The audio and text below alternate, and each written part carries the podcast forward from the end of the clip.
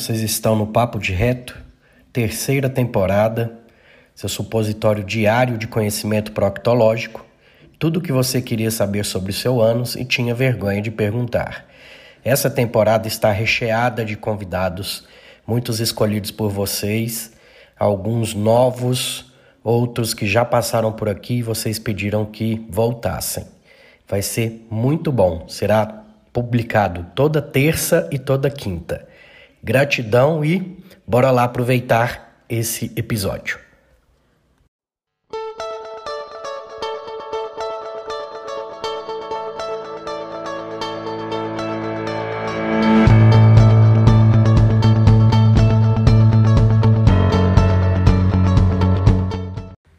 Nessa temporada temos também o apoio cultural da Farmácia São Silvestre. A Farmácia São Silvestre, toda a sua equipe, agradece por serem líderes de vendas, sendo eleita a melhor farmácia de manipulação da região de Mineiros. Dr. Miguel Ribeiro foi eleito melhor farmacêutico empresário de farmácia e Maria Eugênia, a melhor empresária e administradora de empresas. Ela tem as linhas ME Suplementos, ME Cosméticos e o método ME, Emagrecimento sem Flacidez, que é considerado o maior projeto fitness da região. WhatsApp 64 98417 6918 e o Instagram, arroba Farmácia São Silvestre Mineiros e arroba mariaeugênia.fitness. Gratidão pelo apoio cultural.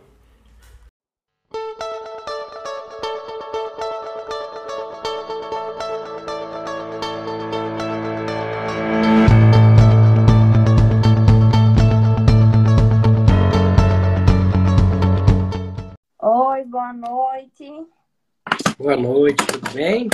Tudo bem, doutor? Tá me vendo, me ouvindo bem?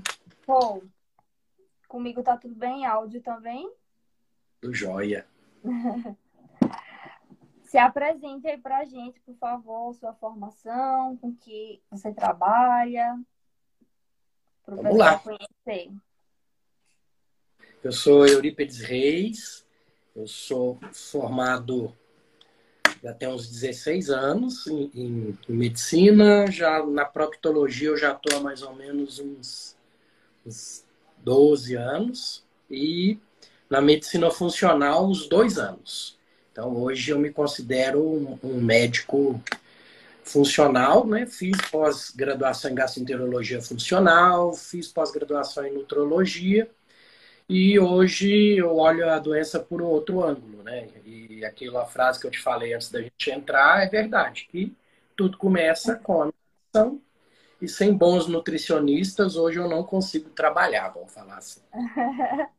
Eu fico muito feliz de você, como médico, ter essa visão, né? Que apesar de, de ter evoluído muito a nutrição, é, muitos médicos ainda não trabalham, né, com essa linha de, da equipe multidisciplinar, de ver realmente a nutrição como linha de tratamento, né?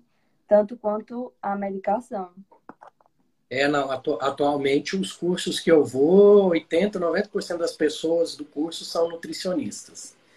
Então, tô- vocês estão anos-luz na frente da gente da medicina nessa parte de, de saúde, de prevenção, então vale a pena a dobradinha, sim.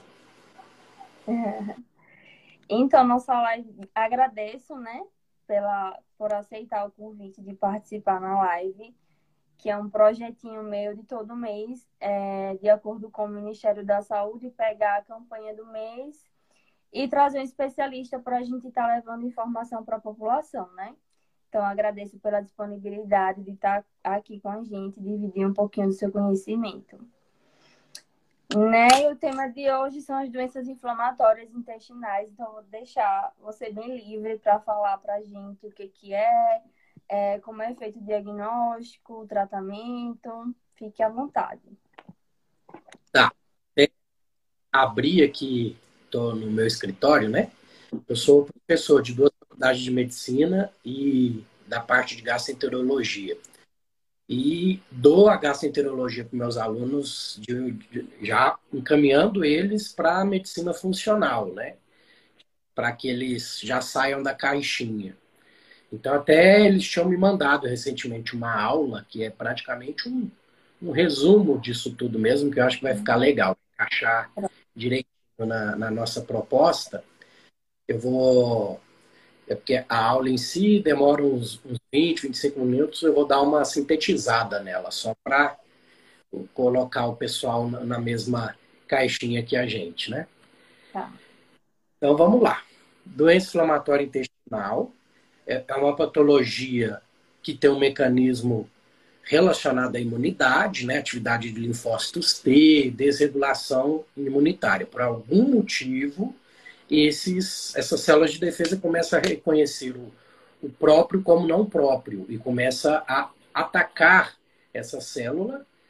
E tem alguns fatores genéticos envolvidos sim, que já tiveram gêmeos homozigóticos e parentes de primeiro grau, que com algumas pesquisas mostrou relação, mas não quer dizer que, é, por exemplo, você tendo no cromossomo 16 o gene NOD2, que é relacionado à doença de Crohn, por exemplo, não quer dizer que você está fadado a ter doença de Crohn.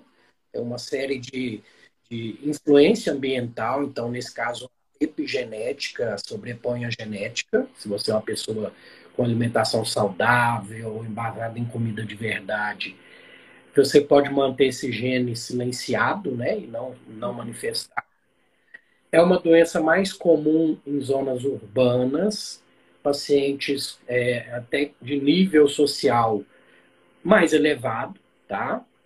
Está é, tá associada a fatores ambientais como uso de, outra, de contraceptivos, tá? açúcar, cigarro. Então, já, já são pesquisas que mostram relação com isso. Tá? É, então, na verdade, é uma interação do quê? Fatores ambientais, alguns poucos fatores genéticos, microbiota intestinal e imunorregulação da mucosa.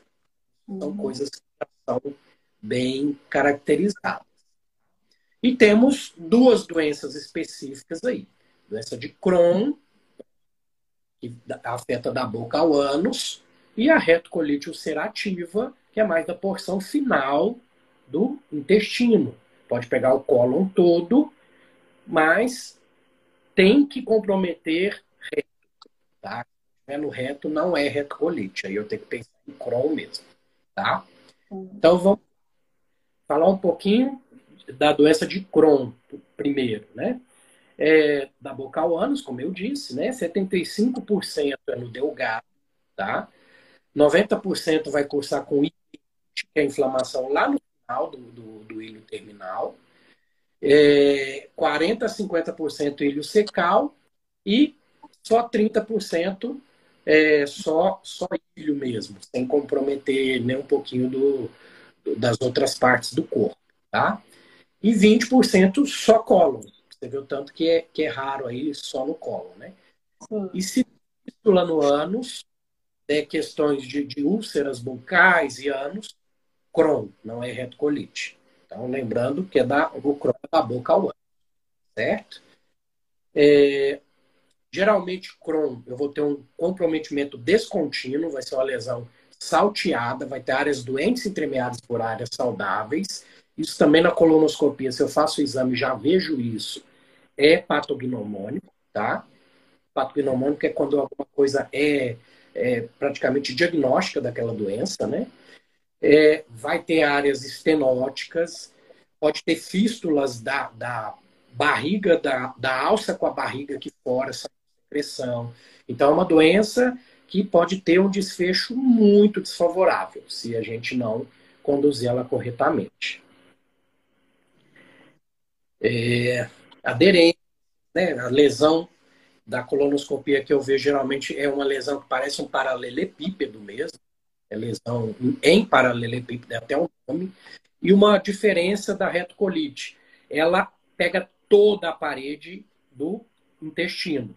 A retocolite, isso já falando de cólon, né? A retocolite uhum. pega só a mucosa e a submucosa, tá? Então isso também é uma diferença histopatológica do processo, tá? Geração de fístulas, estenoses, transmural, isso a gente falar de pegar toda a parede, né?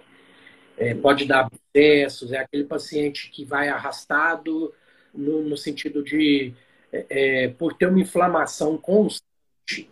Primeiro, que ele não absorve direito os nutrientes. Segundo, que usa muitos desses nutrientes para estar é, é, cicatrizando, né? Então acaba tirando os tijolinhos importantes ali para é, esse uso aí.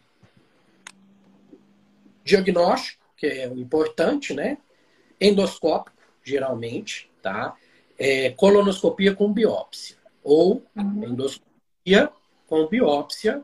Geralmente a gente faz uma biópsia é, do adenal. A gente consegue acessar o duodeno pela endoscopia e pela colonoscopia com biópsias seriadas eu alcanço o ilho terminal e consigo mandar para biópsia. Tá? É...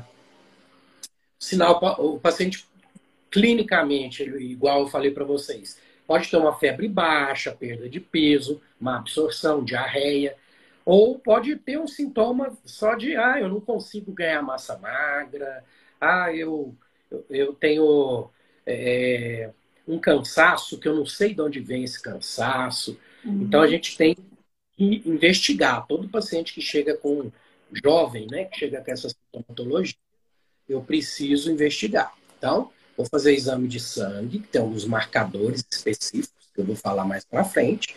Exames de fezes também me dá notícia, como, por exemplo, hoje em dia com a calprotectina fecal, eu consigo é, saber se, se essa mucosa está degranulando, né? Está inflamando, tá?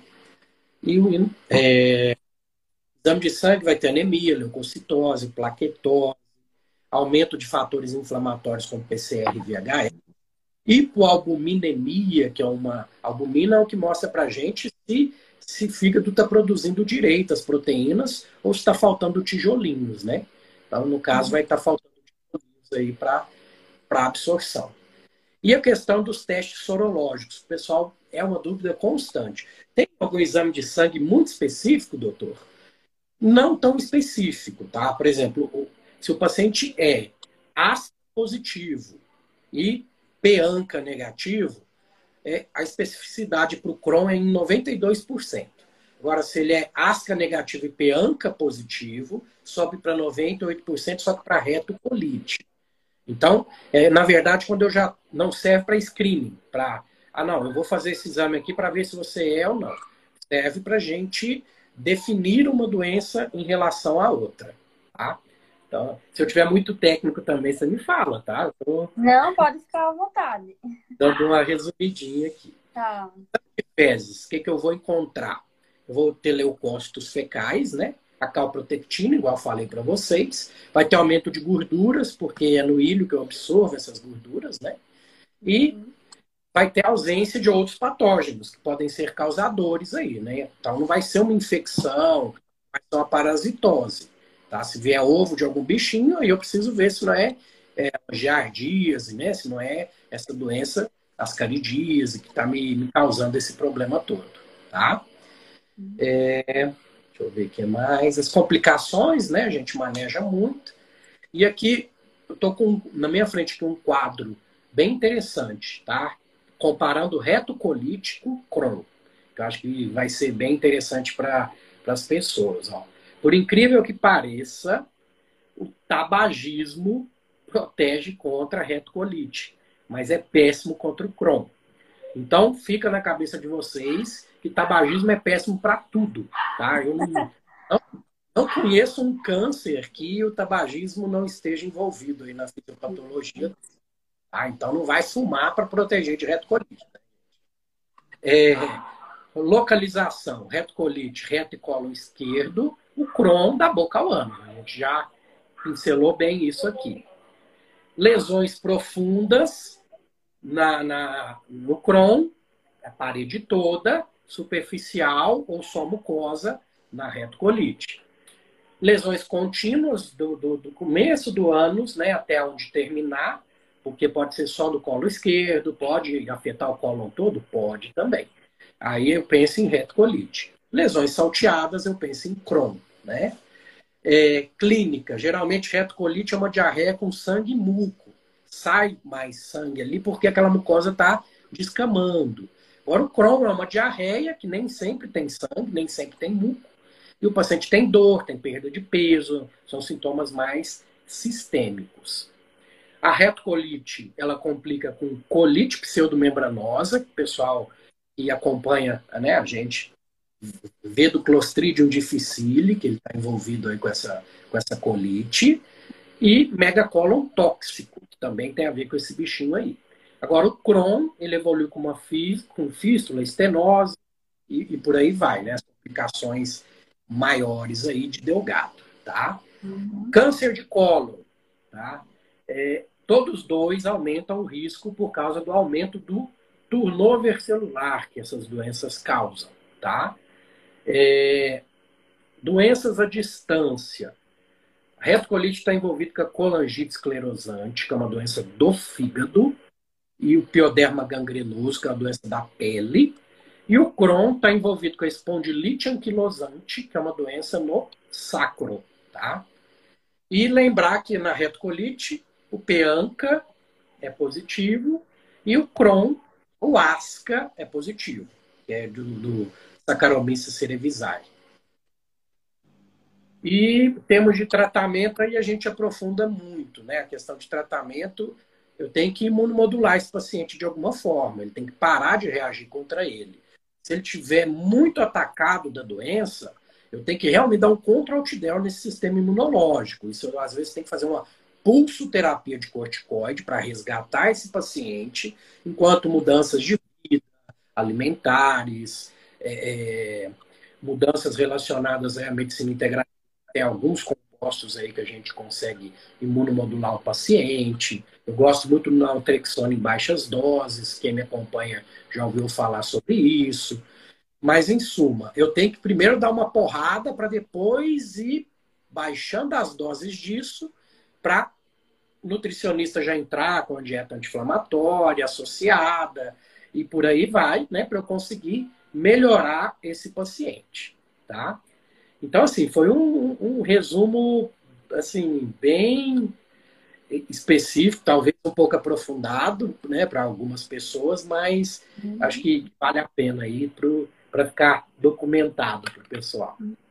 Ah, mas foi muito perfeito, conseguiu é, explicar de forma muito clara. Eu acho que todo mundo conseguiu entender muito bem, né? E levando para o lado da nutrição, né? Vou falar um pouquinho agora que assim, a partir do diagnóstico, o simples ato de comer não pode mais ser realizado sem uma atenção maior, né? É, e como as doenças inflamatórias intestinais alteram o sistema é, digestivo, a nutrição é afetada de várias maneiras, né? É, então, como essa inflamação ela é no trato gastrointestinal, principalmente na porção do intestino onde ocorre a digestão, a absorção de nutrientes, e esses alimentos mal digeridos, que é o que vai causar diarreia, do abdominal, aí vem o sistema imunológico que reage, reage de forma inadequada, levando mais inflamação, que aí mais aparecimento de outros sintomas, cólica, sangramento retal, perda de peso, fadiga, né? E esses sintomas também acabam afetando negativamente a nutrição, né? A diarreia é, grave, por exemplo, pode causar desidratação, é, privando nutrientes, nutrientes, eletrólitos.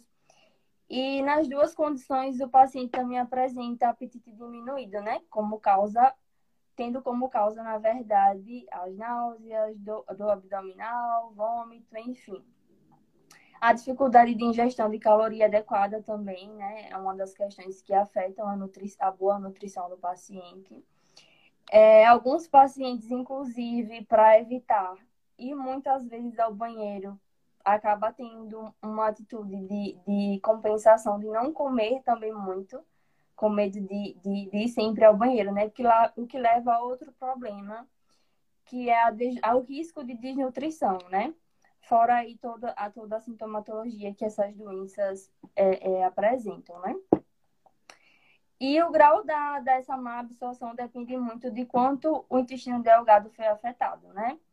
É, se está ativa, se tem alguma porção que foi removida cirurgicamente, É, aí vem também na absorção das gorduras, implicando na absorção de vitaminas lipossolúveis, que é a D, e K. Vem também na absorção do B12, né? Na, na, na ulcerativa, a gente tem aí uma deficiência nutricional menos significativa que o Crohn. No entanto, também a sua perda de peso, anemia, devido à diarreia severa, pode ocasionar também essas deficiências nutricionais. E não tanto como o Crohn, mas é, apresenta assim. É, tem também a presença de. Pode ocorrer a estenose, né, que é o estreitamento do intestino delgado, dificultando a passagem é, desses alimentos digeridos também. É, então, tudo isso acaba realmente implicando. Aí vem a medicação, os corticoides, que leva à elevação de insulina, risco de diabetes, enfim, é uma cascata, né? Uma coisa vai levando a outra e a nutrição está realmente muito envolvida. Não há, assim, um alimento é, é, com evidência que cause, que previna ou que cure as doenças inflamatórias intestinais. Mas há, sim, estratégias para a gente poder fazer o manejo do estresse, da inflamação e melhoras dos sintomas, consequentemente, né? Até começando por mudança de hábitos simples, né? Como o fato de comer pequenas refeições, fracionadamente, é, num ambiente mais tranquilo, sem a presença de alimentos inflamatórios, alergênicos, um cuidado maior com as fibras insolúveis, menor ingestão de gordura. Até nessas pequenas mudanças, a gente consegue aí já uma grande evolução, né? E a escolha da melhor estratégia vai depender muito dos sintomas, é, se o paciente está em remissão, se está em crise, a localização, presença de estenose, qualquer cirurgia prévia. É, e nem todos os pacientes também respondem é, de forma negativa ao mesmo alimento, né? Por isso que a individualidade também deve ser muito considerada, você se auto-observar, né? É, Aí vem também outras questões, presença de alergias alimentares pela ingestão de alimentos que um poder alergênico maior, que é ovos, amendoim, soja, é, mariscos, e nesses casos é recomendado realmente a dieta de eliminação, né?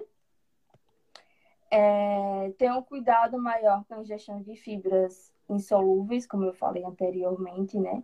que as fibras, na verdade, são essenciais na saúde e na digestão. Mas nesses pacientes em específico, o consumo, o consumo de fibras insolúveis pode piorar os sintomas, né? Causando mais, mais inchaço, mais diarreia. É, porque a, as fibras insolúveis, ela possuem mais dificuldade para serem digeridas, né? pelo organismo, né? Que está presente nas cascas das frutas, em sementes, em grãos, vegetais folhosos, né? E seu consumo pode agravar, assim, os sintomas desse tipo de paciente, né? É...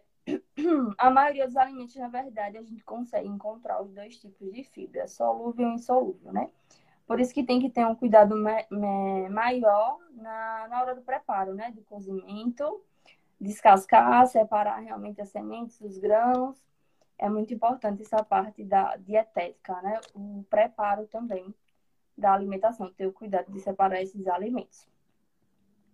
Alguns pacientes também podem apresentar intolerância, à lactose devido à má digestão desse carboidrato presente no leite. E os sintomas é bem característico da própria doença, né? Inflamatória intestinal. Então, por isso que é muito importante também no acompanhamento, no acompanhamento médico fazer o exame e identificar também essa intolerância, assim como o glúten também. Como é uma proteína extremamente inflamatória, a gente já tem uma doença de base inflamatória, já é meio que protocolo a gente retirar, né? Tanto pelo fato de ser inflamatória, como também é difícil de gestão. E é, é um nutriente assim que não apresenta deficiência nutricional, porque está presente no trigo, centeio e cevada.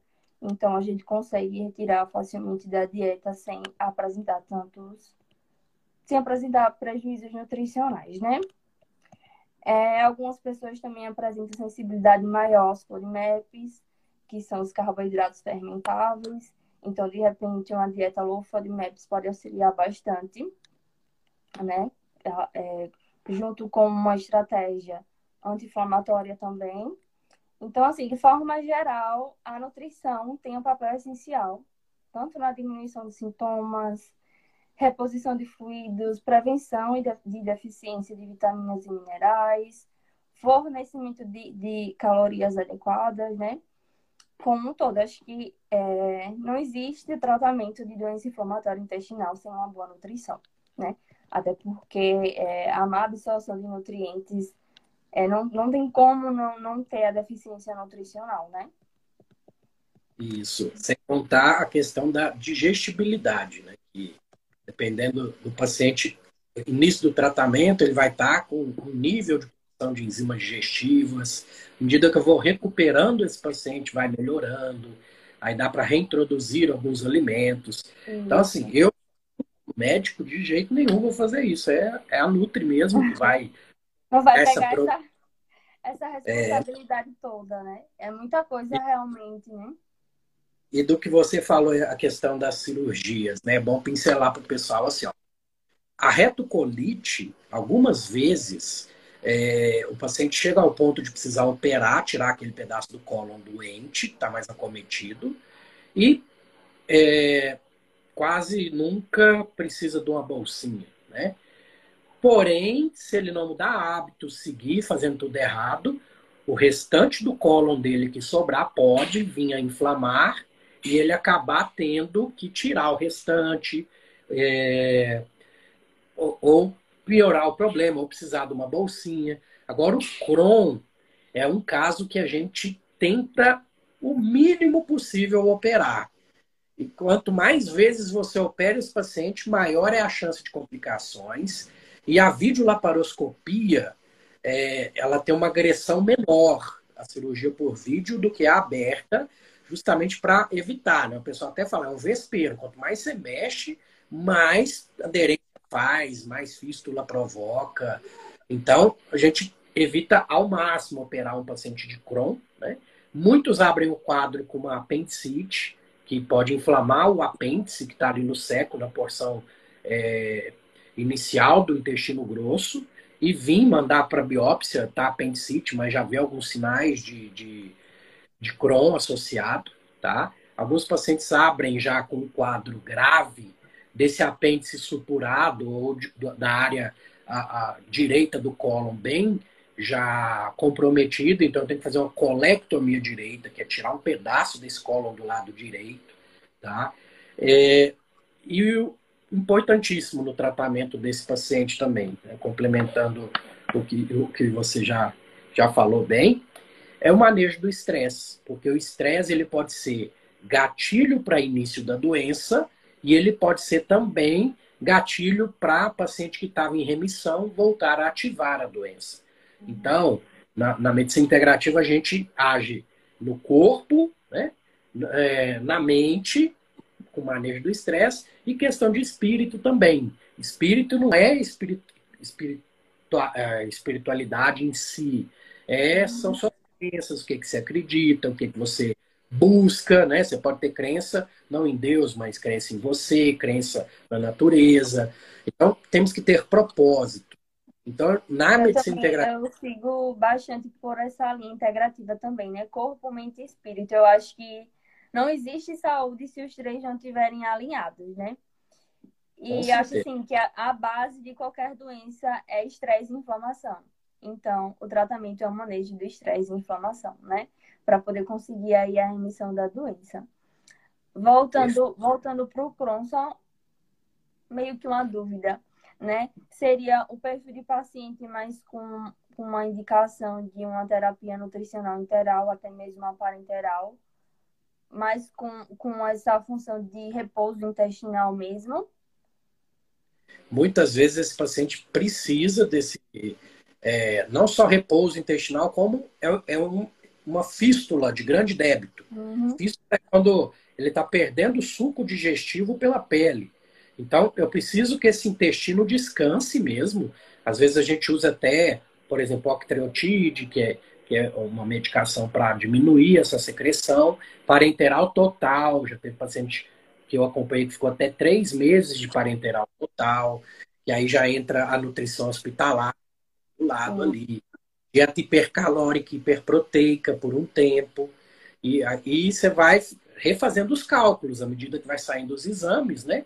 A nutrologia junto com a nutricionista sempre, é, nutrologia hospitalar, nutricionista hospitalar, para tirar esse paciente dessa crise, né? E a questão da pulsoterapia às vezes tem que ser tão intensa que a imunidade do paciente vai lá para o pé. Então ele pode pegar uma, uma simples gripe e, e falecer disso. Então ele realmente interna até para proteção dele, para é, ficar num, num, ambiente mais afastado aí de fatores e tem que ser internado isolado mesmo, longe de outros pacientes, uhum. por, por, essa imunossupressão. Então Nossa. é uma doença extremos mesmo. Né? Tá, vou ver se tem perguntas aqui. Quem tiver dúvidas agora pode ir mandando. Aproveitem o doutor aqui para tirar todas as dúvidas. Deixa eu só descer aqui para ver que eu acho que eu vi alguma pergunta. Boa noite. Tá bem ruim de mexer aqui. Deixa eu salvar a live, vou deixar salvo. Além do sangramento, tem algum outro sintoma para desconfiar que alguém está com a doença? Ó, sangramento nem sempre é visto.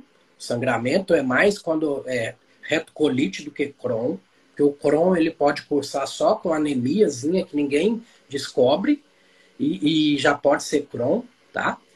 E perder o medo da colonoscopia, gente, porque ela é diagnóstica nesse caso, tá?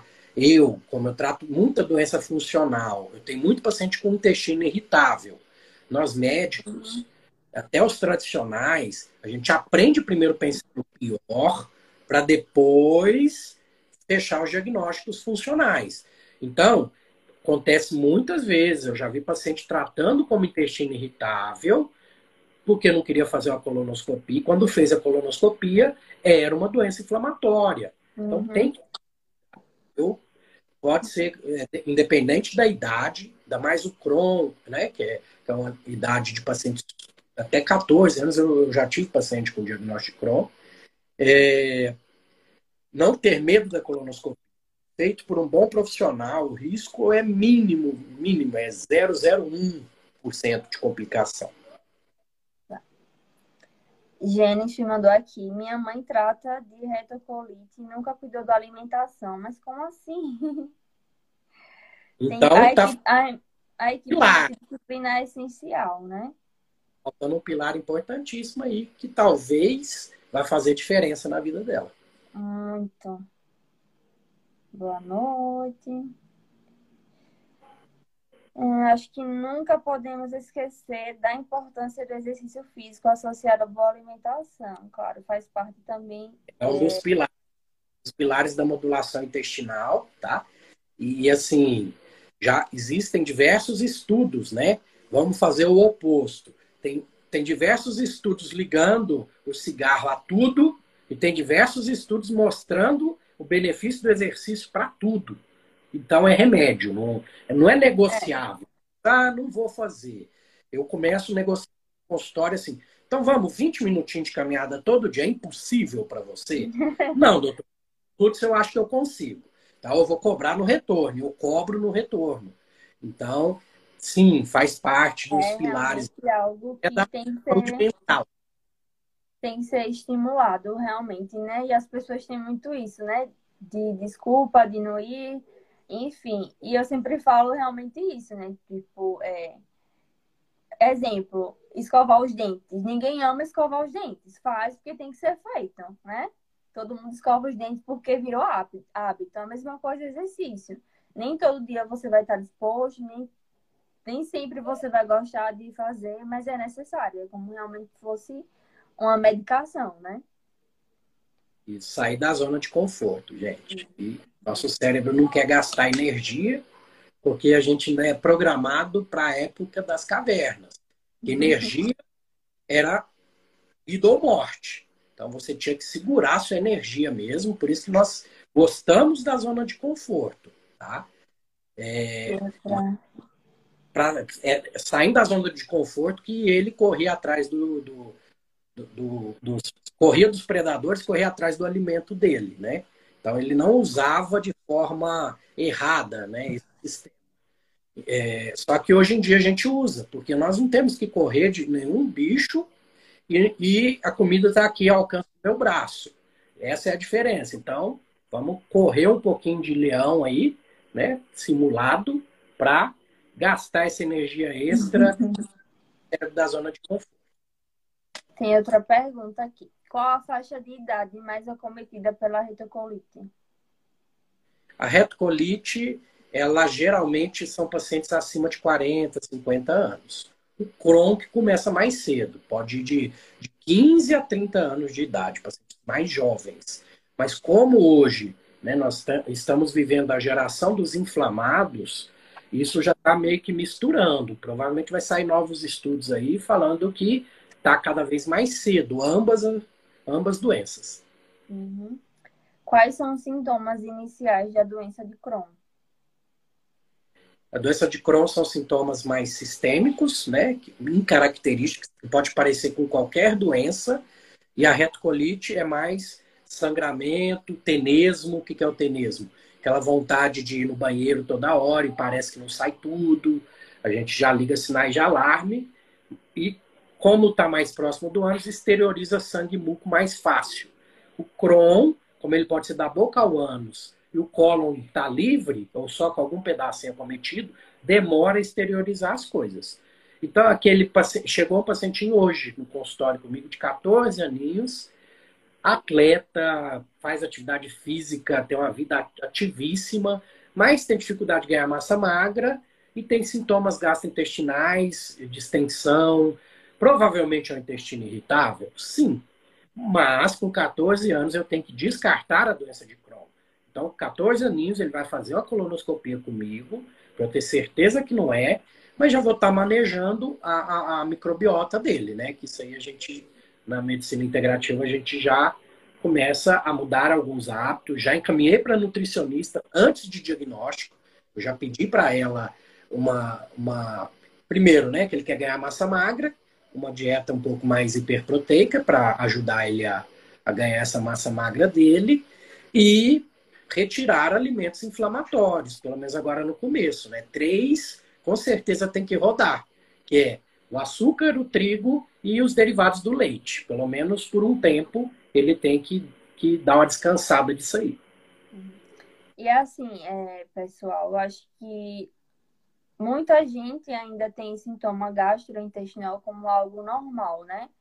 Ah, meu intestino é preso. Ah, é, eu faço cocô e sai sangue. E tem isso como, como normal. Acho que qualquer sinal, menor que seja, tem que procurar assim, um médico para poder fazer o rastreamento, né? É, pode ser uma simples constipação, pode ser um cibo ou realmente algo muito mais grave. Então, não deixe qualquer sintoma, mínimo que seja, passar em branco, né? Ter como normal, que não é normal. Você viver com o intestino preso, ter gases sempre, do abdominal, não é normal. Realmente tem que procurar é, o médico para ver qual o diagnóstico. Isso. E esse pacientinho específico, ele também. Algumas perguntinhas simples eu já vi que tinha intolerância a alguns food maps. Aí eu já passo a cartinha para nutricionista especificando tudo que eu quero testar no paciente, né? Mando para uma boa nutricionista que saiba fazer food map, restrição de food maps, é, é, manejar tudo isso, né? Para que o paciente seja completamente coberto aí em todas as possibilidades. Alguém tem mais dúvidas? Aguardar se o pessoal tem mais dúvida aí. Para a gente responder e finalizar.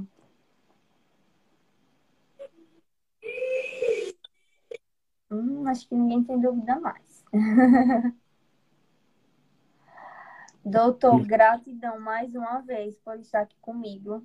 Acho que quando eu é, é que foi lá? Live falei que te, que te sigo há um tempo, né? Que vejo seu Instagram e para mim é uma honra muito grande estar dividindo essa live aqui com você. Eu, tô, eu te sigo também. Como é que foi a experiência do Amazonas aí? Ah, Na... maravilhosa. maravilhosa. Ou seja, alimento gente também. Você fez né, o que o que estamos pregando, né? O que estamos falando aqui, né? Não é é corpo, mente e espírito. É. De vez em quando a gente precisa alimentar a nossa espiritualidade, né? E foi é. uma experiência única, realmente voltei renovada. É, Jennifer mandou outra pergunta. Essas doenças vêm de geração ou é pela má alimentação? Minha mãe tem a doença, meu tio e muitos primos. Ó, essa pergunta é importantíssima, porque é o seguinte, geralmente um grupo familiar, ele tem não só genes em comum, tem hábitos em comum também, gente, tá? Então, será que é só por conta disso, do gene? Você viu que, que eu falei no começo que o gene influencia 20% da, das vezes, né? Só que eu consigo calar esse gene se eu mudar hábitos, mudar dieta, Dá uma olhadinha no que você está fazendo, que é parecido com a sua tia, com seus parentes, que pode estar tá te encaminhando para a mesma doença. Isso. Depois de fazer uma colonoscopia após três anos, há possibilidade de se ver alguma diferença na saúde intestinal? Provavelmente está perguntando de um paciente em tratamento, né? Com certeza, depois de mudar hábitos, esse paciente tem que fazer colonoscopia seriada. Às vezes não precisa ser uma colonoscopia completa, pode ser uma retossigmoidoscopia, que já me mostra que a mucosa está limpa, que eu faço biópsias ali, não tem mais tanta agressão na mucosa, para controle de, de, de remissão, né? E por que não falar em controle de cura? Que na medicina a gente não fala em cura, mas eu consigo deixar o paciente uma remissão prolongada aí, né? É, uhum. de 10, 15, 20 anos, se ele realmente seguir a risca o que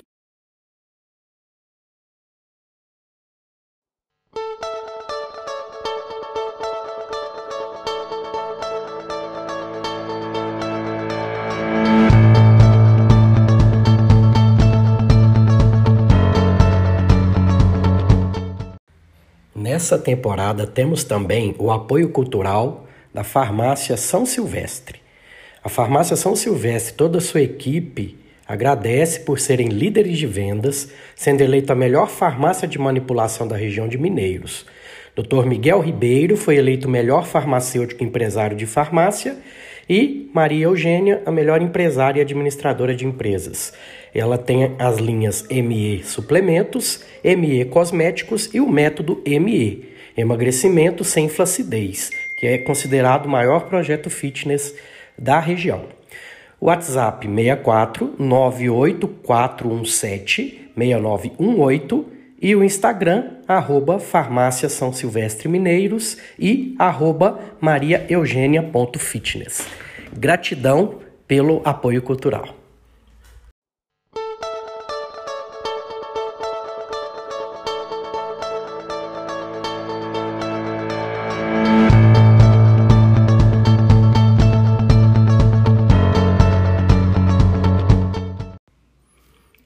Foi mais um episódio desse ano. Espero que tenham gostado.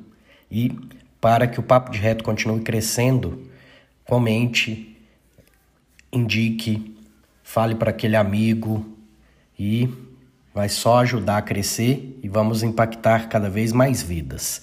Eu termino sempre com gratidão e carpe diem.